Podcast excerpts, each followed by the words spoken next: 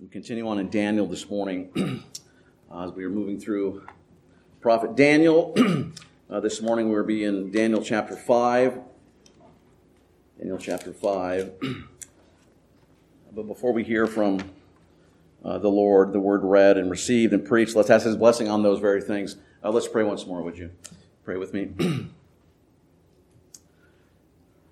Our great God and Heavenly Father, we come again before you. Uh, Lord, we give you thanks for the light of your word. Uh, Lord, we pray indeed that you would shine the light of that word into the darkness of our hearts, and that you would reveal those things that are displeasing in your sight, and that you would shine the light of the gospel, Lord, and that you would cause the fruit of holiness to grow up within our hearts, and that that fruit would bring you glory. Uh, Lord, we pray all these things now in the name of Christ and all God's people said, Amen. Amen. Uh, Daniel chapter 5, starting verse 1. I'll be reading the entire chapter. Daniel chapter 5. Once again, please give your full attention. This is the Word of God.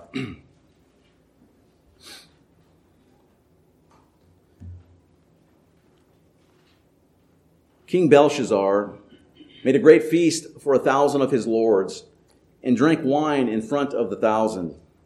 Belshazzar, when he had tasted wine, commanded that the vessels of gold and of silver that Nebuchadnezzar his father had taken out of the temple in Jerusalem be brought, that the king and his lords, his wives and his concubines might drink from them.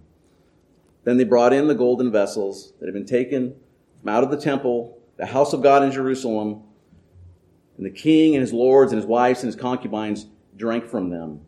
They drank wine and praised the gods of gold and silver, bronze, iron, wood, and stone.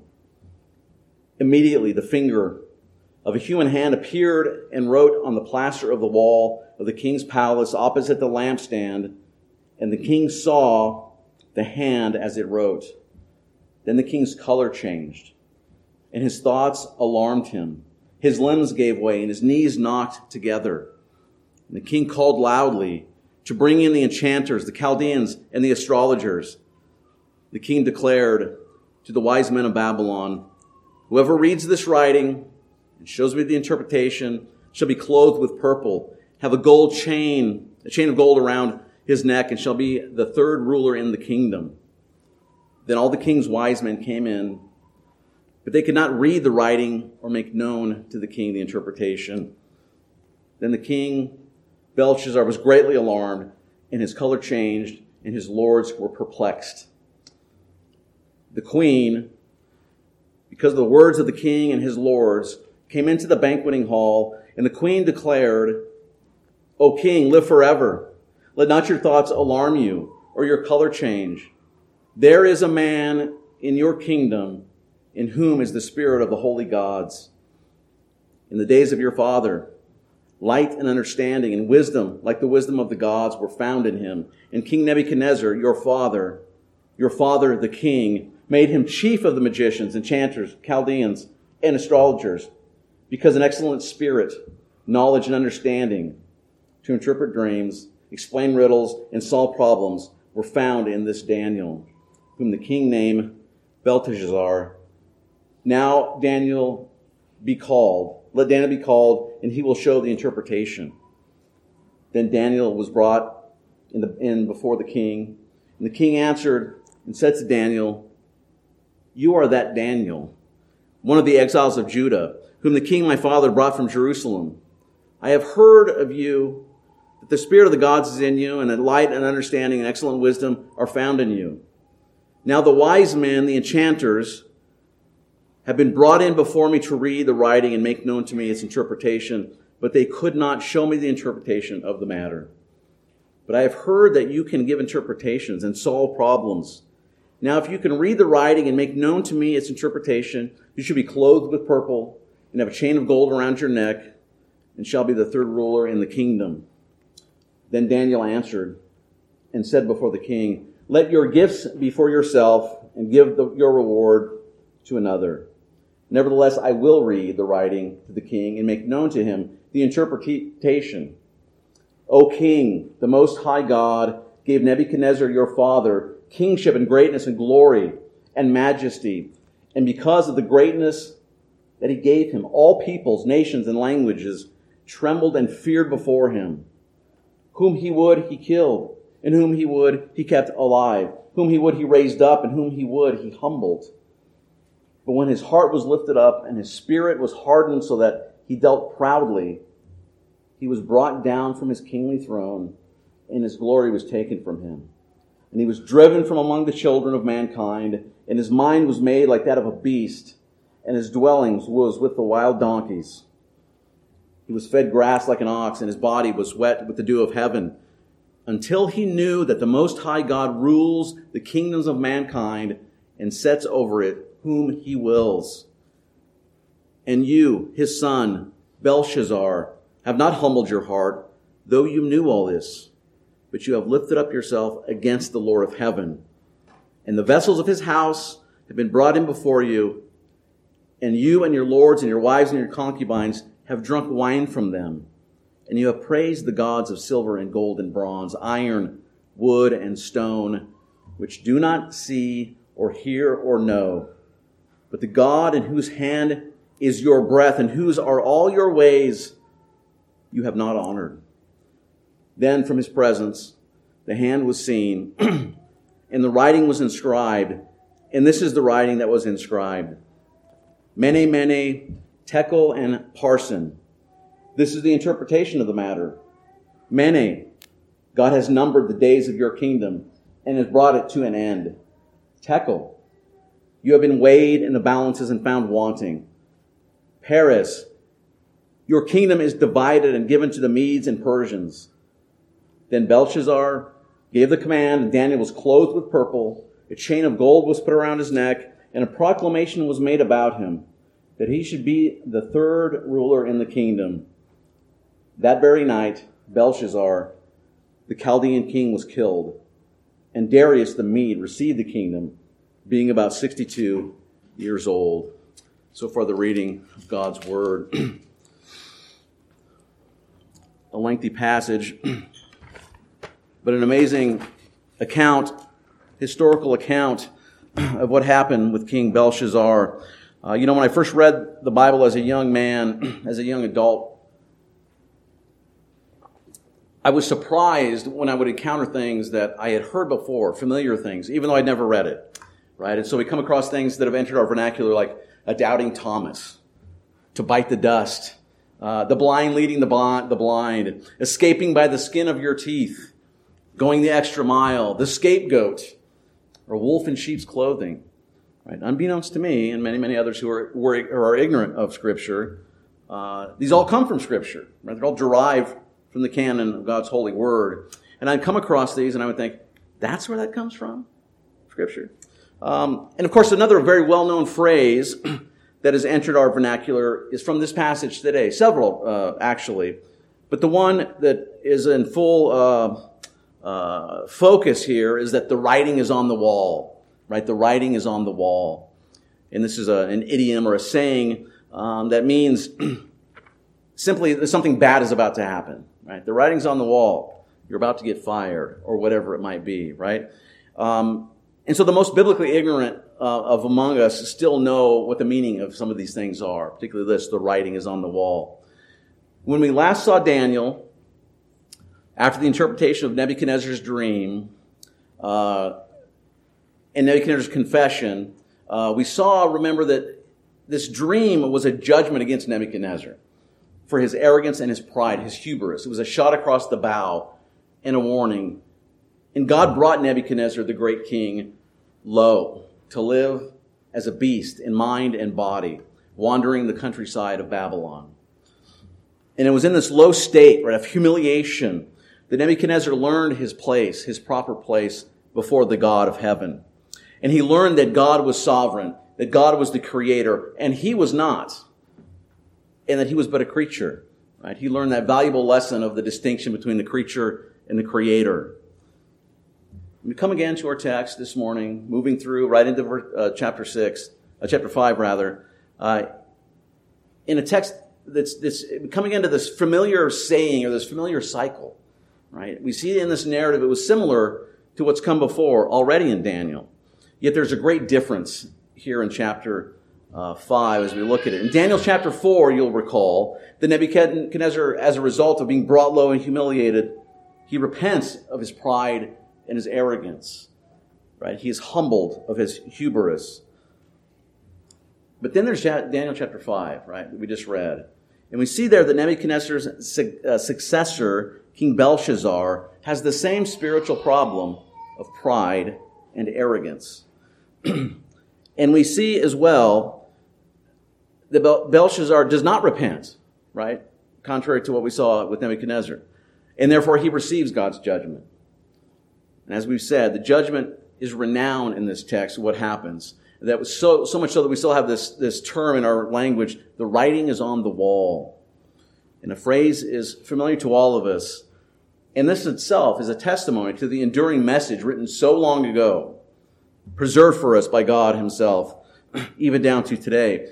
And so let's look at this, uh, this narrative, let's look at this text and see what we find um, and see our connection to this narrative. And most importantly, its significance um, as found in Christ Jesus uh, the Lord. and so as we move from chapter 4 to chapter 5, uh, we need to recognize that history um, that's being told jumps ahead in time, right? Jumps ahead. We're actually jumping past Nebuchadnezzar's uh, next three successors, right? There's approximately 20, 23 years pass by from the death of Nebuchadnezzar um, to the very end of Babylon's last king, Belshazzar.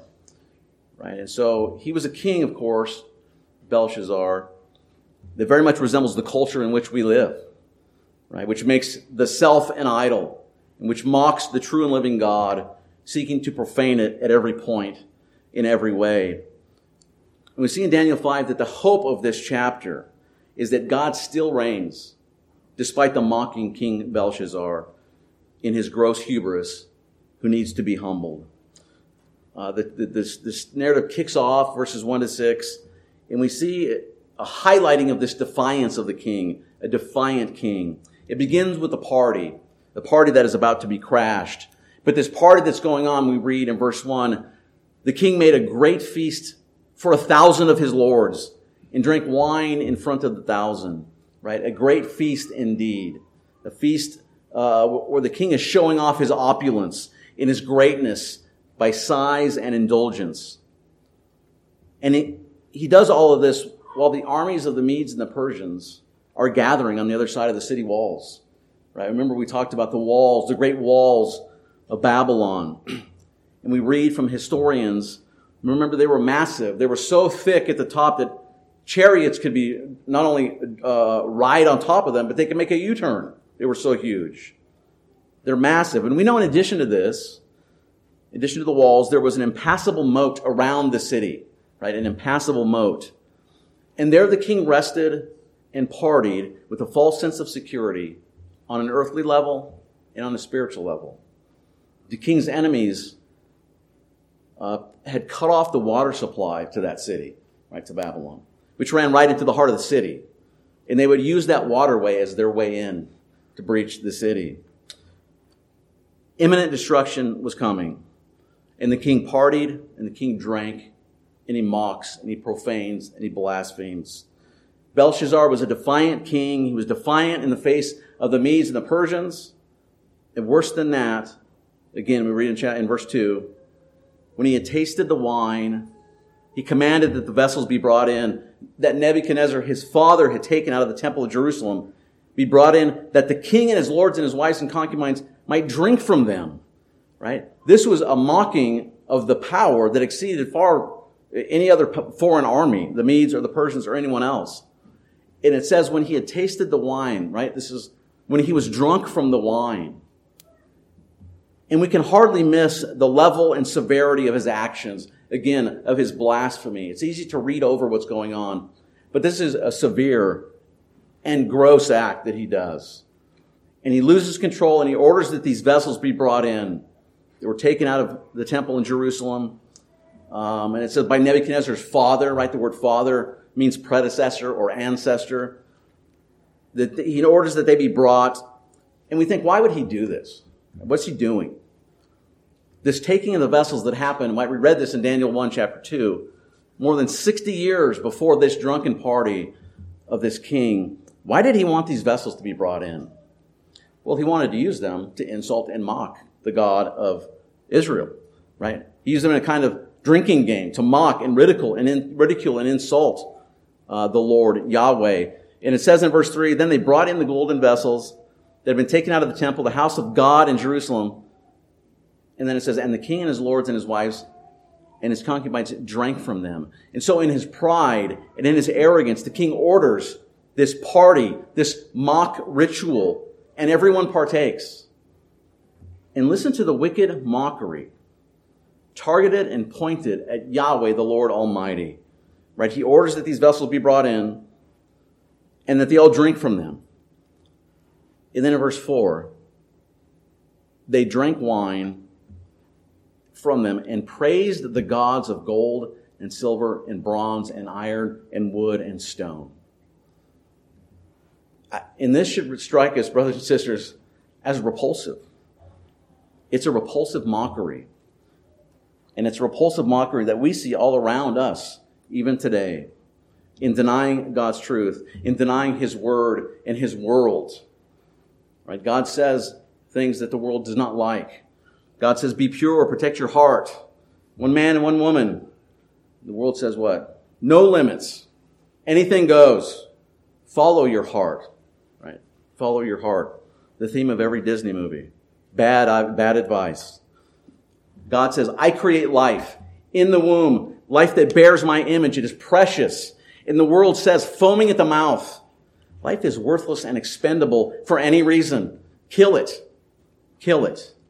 And they use distorted lying language and rage, blind rage, to scream down all those that stand for God's way, for the truth, to violently fight, just to murder at will. God says, I create life. I create male and female. He says so many things and the world screams against it. And brothers and sisters, these things of the world should be repulsive to us. And Belshazzar's blatant mockery was repulsive. But the king's defiant, obstinate heart, we have to remember in our repulsion. That king's heart is the same heart that we also have by nature, right? As inherited from our father Adam, right? Originally. And we would do well to be equally repulsed at the sin that remains in our own heart, at the sin that remains in our own heart. May we be equally disgusted and sickened at our sin and the offense of our sin to a holy God to whom we claim that we love. Right? The sin is against Him, our holy, just, righteous Lord, who freed us and cleansed us from the guilt and power of those sins. And so may we in love tell the world that there is freedom and life and rescue and cleansing in Christ, who died to save sinners like you and like me. May that be our message and our life, brothers and sisters. Uh, we read next in the text while this wicked mockery is taking place, unlike Daniel chapter 4, there's no delay. The shot is not across the bow, the shot is directly at the situation. Daniel 5 says, as they were mocking and drinking and praising false gods, verse 5 says, immediately the fingers of a human hand appeared and wrote on plaster on the wall of the king's palace opposite the lampstand. And the king saw the hand as it wrote. And we think of this writing hand uh, in the last time that God did this, right? You remember it was at Mount Sinai.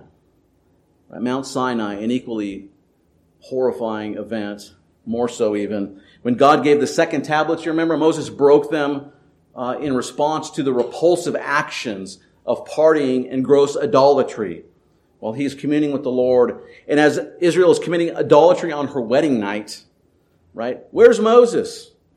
Make a God for us to worship. And Aaron makes the golden calf.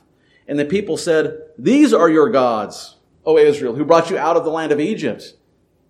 And Aaron made a proclamation and said, Tomorrow shall be a feast for Yahweh, for Yahweh, as he points to the golden calf. And it says, they rose up early the next day and offered burnt offerings and brought peace offerings. And the people sat down to eat and drink and rose up to play. Catastrophic event in the life of Israel. Uh, we see Belshazzar, he sees the fingers, and the drunken king is in terror. In his color changed, color changed, and his thoughts alarmed him, and his limbs gave way, and his knees knocked together, the text says. And this is a severe and graphic depiction of the king's response, right? And it's interesting the way that uh, uh, translators have tried to bring this down, render this into English for us throughout um, uh, the history of English Bibles. And our ESV says his limbs gave way and his knees knocked together, right? The New American Standard says, and his hip joints went slack. The NIV says his legs became weak. The King James says the joints of his loins were loosed. What is it saying? What it's saying is that the king was so afraid, he lost control of his bodily functions. That's what it's saying. He was terrified. And the party king becomes the petrified king as he sees the hand riding. And the king, it says, called loudly to bring in the enchanters, the Chaldeans, and the astrologers, and declared that whoever reads and interprets would be clothed with purple and have a gold chain put around his neck and shall be the third ruler in the kingdom. But verse 8 says, All the king's wise men came in, but they could not read the writing or make known to the king the interpretation. Once again, the impotent enchanters, the wise men, prove themselves to be unwise. And so we have this king that's uh, in rebellion, this obstinate king. And then we see in verses 10 to 16, the, the mighty king is now in despair, right? The king is in despair. And as someone sober enters the story, you'll notice there in verse 10, someone sober comes in, and this person is the queen mother, it's translated in uh, probably more appropriately, uh, who's most likely what? It's most likely Nebuchadnezzar's widow. Right? And she says, O king, live forever. Let not your thoughts alarm you or your color change. And she sees this dream, interpretation dilemma, and she's seen it before. And she tells Belshazzar, There is a man in your kingdom in whom is the spirit of the holy gods. And in the days of your father, light and understanding and wisdom, like the wisdom of the gods, were found in him. And she repeats, if you notice, this triplet uh, referring to Nebuchadnezzar as your father, your father, your father the king, Nebuchadnezzar. Um, and she does this to try to what? To try to get Belshazzar to, to use his sense and follow his predecessor, to follow his way, his ancestor, in the paths where answers were found for him. Because it was King Nebuchadnezzar, you remember, it says in verse 11 and 12, who made Daniel chief of the magicians, enchanters, Chaldeans, and astrologers because of his excellent spirit, knowledge, and understanding to interpret dreams, explain riddles, and solve problems.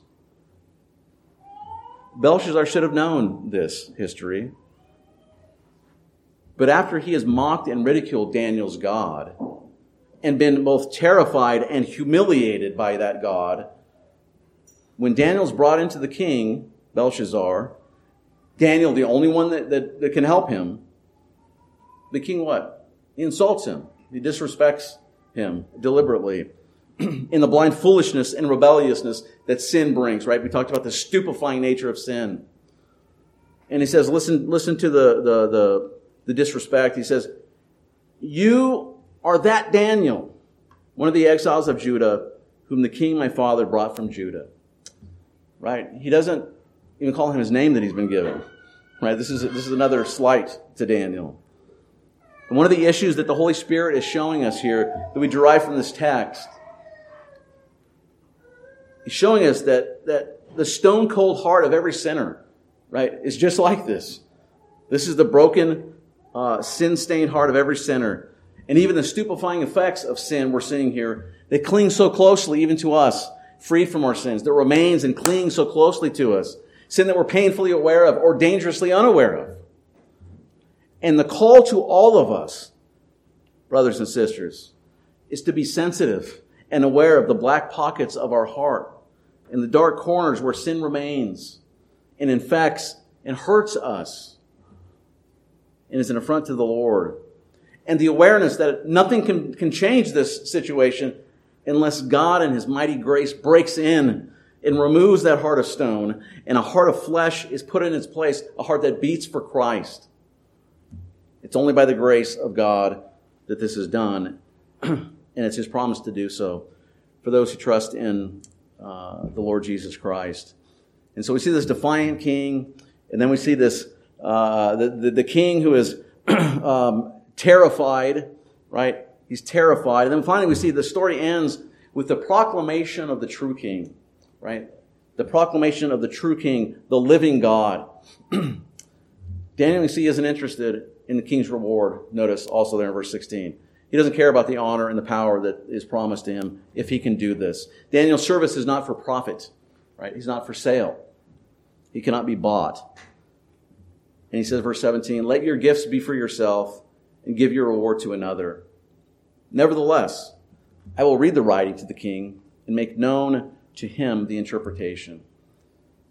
Daniel's confidence, of course, comes not in himself, but in God's power to reveal mysteries, right? Uh, chapter 2, verse 30 says that it's God's power to, res- to reveal mysteries. Uh, and he reminds the king that Nebuchadnezzar, his ancestor, uh, in his, of his, and of his ascent to power, right, in verse 18. The Most High God gave him kingship and greatness, glory and majesty. And then he tells Belshazzar about Nebuchadnezzar's descent into humiliation. Right? He retells the story for him.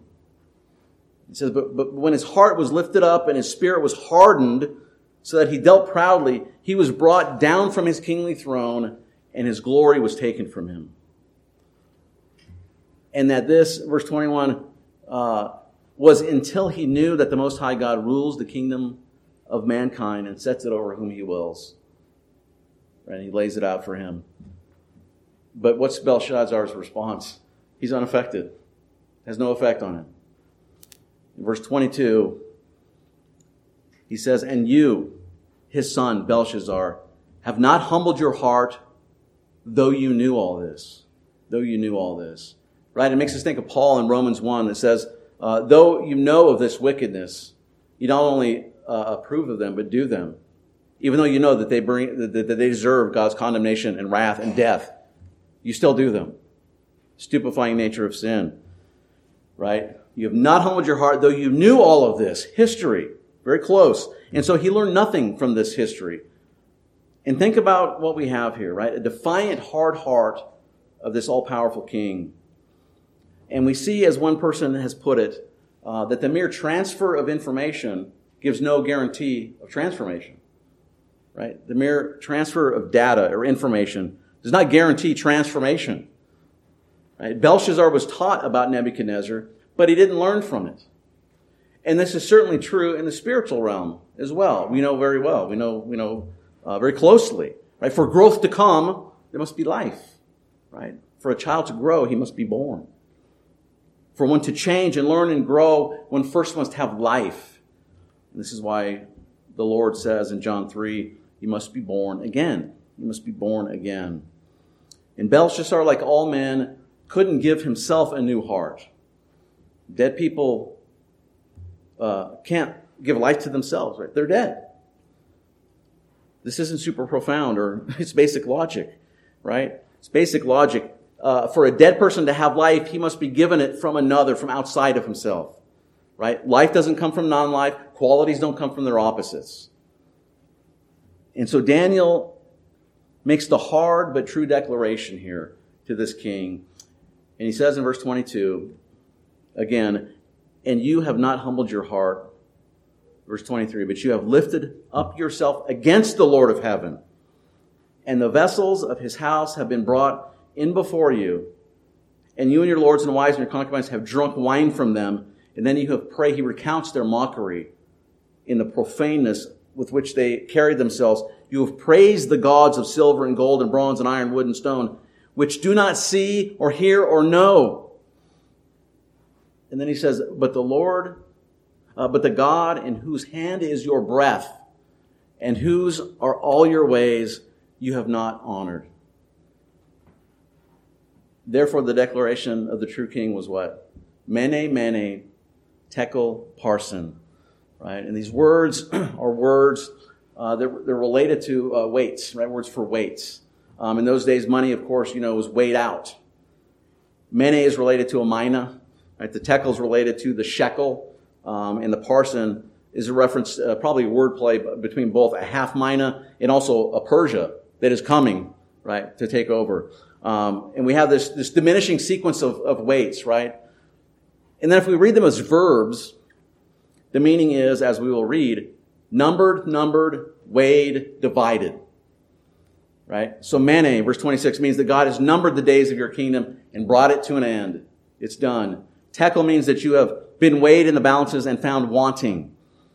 Peres means that your kingdom is divided and given to the Medes and the Persians.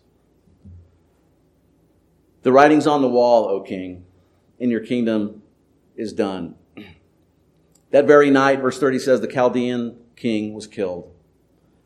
And unlike Nebuchadnezzar, remember, after exalting himself and being humbled by God, and he would make this uh, generic confession, right? That was the cycle until he made a true confession. In contrast to that, Belshazzar just dies. And then in verse 31, we read, And Darius the Mede received the kingdom, being about 62 years old. Darius the Mede and Cyrus are likely one and the same man. Right? We look at uh, archaeology in the text, uh, you know, history from outside of, uh, of Scripture. They're the same man. Darius the Mede is the conquering king's birth name, while Cyrus is thought to be his Persian royal throne name. And so we read in Ezra, right, this, this, uh, the hand of the Lord working in the life of his people, right, in the redemptive history. Ezra, in the first year of Cyrus, king of Persia, that the word of the Lord by the mouth of Jeremiah might be fulfilled, the Lord stirred up the spirit of king, of Cyrus, king of Persia, so that he made a proclamation throughout all his kingdom, all his kingdom. Thus says Cyrus, king of Persia, the Lord, the God of heaven, has given me all the kingdoms of the earth, and he has charged me to build him a house at Jerusalem, which is in Judah. And the exiles return. And the mighty acts of the Lord in redemptive history go forward. He is true to his word. And on uh, the multiple horizons of the fulfillment of those promises. And we rightly stand in awe as we look at these things. On the big picture, you know, you know on, on the micro and the macro. We stand in awe of God's working in history, working in time, working out his plan with certainty. And we confess our faith in the truthfulness of God's holy word. But very often, brothers and sisters, very often, in practice, we act contrary to that belief. Right? We act contrary to that belief. We, we act as if it were not true. And we think about it, and in our day to day lives, we are often undone by things much smaller, much smaller stresses than things that old kings of Babylon gone, had gone through. We are rattled so easily in our lives that's, that's, that conflicts with the profession of, our, profession of our mouths, right? Threats to our health, threats to the economy, politics, uh, when our jobs are threatened, when our engine gives out, right? Even a flat tire can set us on a course of despair, depending on where we are, what's going on in our lives. Not to diminish those stresses or concerns, but often the way that we respond to the heat that the Lord brings into our lives, that heat reveals what is in our heart. And it reveals the idols of our heart in which our trust is placed inappropriately. Or we confess with our mouths that Jesus is Lord and then curse our neighbor or the driver next to us on the road. And if we were to be weighed in God's balance, we would all be found wanting. We would all be found wanting. But our hope is not in our weight, in our being weighed. Our hope is in the fact that in God's mind blowing mercy, we are not. And we are not because the true King, Jesus, he was weighed and he was not found wanting. He was put to death for all who would place their trust and faith and life in him. And the days of his kingdom, right, We're not brought to an end. But what? They'll be established forever. Remember angel's word to Mary of his kingdom there shall be no end. And it is this king, brothers and sisters, where we are to fix our eyes. Fix our eyes. Not in the huge, not only in the huge earth shattering things that are going on, but in the small things of our life, in everything of our life. Fix our eyes to Jesus. We fix our eyes on His. And so the question has to come, right? Where are your eyes fixed? Where are our eyes fixed? Is our, is our heart set on the invitation of Belshazzar's feast? The banquet offering of this world? On the banquet in the graveyard, as the psalmist says, full of lewdness and meaninglessness and immorality, and when weighed on the scale of eternal things? Are you trusting perhaps in your own goodness? And that will enable you to stand unhumbled before God. There's no future in that feast. There's no future in that feast. It is a lie. It is numbing. It is a feast of death. And you and I need to look, brothers, always and sisters, upward. Upward to the true banquet and the feast of life to which Jesus Christ invites us. A feast that can be entered only by grace, only by those who are, as Matthew says, clothed in the garments that God provides. That God provides. And it is this banquet that we far more, will, will far more than make up for any pains that we go through in this life, in the brevity of this life. And as we look to our glorious and beautiful Savior, Jesus, may we trust and rejoice. Trust and rejoice renewed that all who've done so will forever be awed and humbled. That sinners like we once were, should be invited and share in that table. Rejoice, dear Christians. Rejoice. We have an amazing and glorious Savior who gave his life for us in our place. Let us now take the lives that we've been given and go and live for him. Go and live for him and for his glory. Don't delay. Right? Receive him now if you have not. And take him back into the world as we go from this place. Sent with a message of hope that only comes through the gospel of Jesus Christ. Let's pray. Our Heavenly Father, we, we praise you and thank you. Lord, is our heart's desire to give you glory, to live for you, and we praise you for the way that you work and for your wonder and love and your, your, your great mercy and work amongst your people. Father, we pray, uh, you know that we long for you and for a closer walk with Christ. May we find our life there. May we see who we really are and what is really promised to us, and not despair, but rejoice, seeing that you are going to bring honor and glory to your name, and that you're going to fill your kingdom from every tribe under heaven. Father, we pray, help us to believe that we are truly dead to sin and alive to Christ, to walk in newness of life for your glory. Dear Lord, we pray this morning for those who suffer in our midst. Uh, Lord, who of us does not suffer? You know the many ways in the details, Lord. We pray, encourage us. We pray for all of us, uh, whatever station we are in, married or single, young or old. Dear Lord, help us to have fat hearts filled with your love. And we'd be so caring and loving one another that once more the outside world would see and wonder and be captivated by your people, that we are different, that we have joy, inexpre- inexplicable joy, the joy of being belonging to Jesus Christ. And so we pray, Lord, use us in our lives to witness to your glory. We thank you that you've fed us afresh this day with Jesus, the bread of heaven, as we've heard your word to us. And may we see that this is our life in our sustenance, even in the midst of famine. Father, we praise you and thank you that we can come before you again before your throne.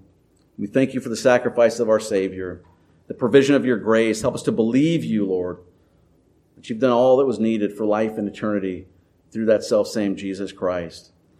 Lord, we often see our failure and our brokenness, and it is overwhelming. It's overwhelming.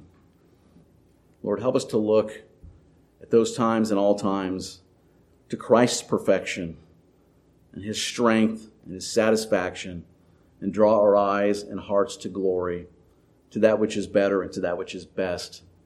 Lord, we want you more.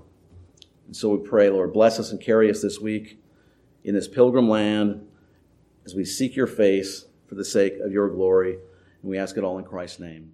Amen.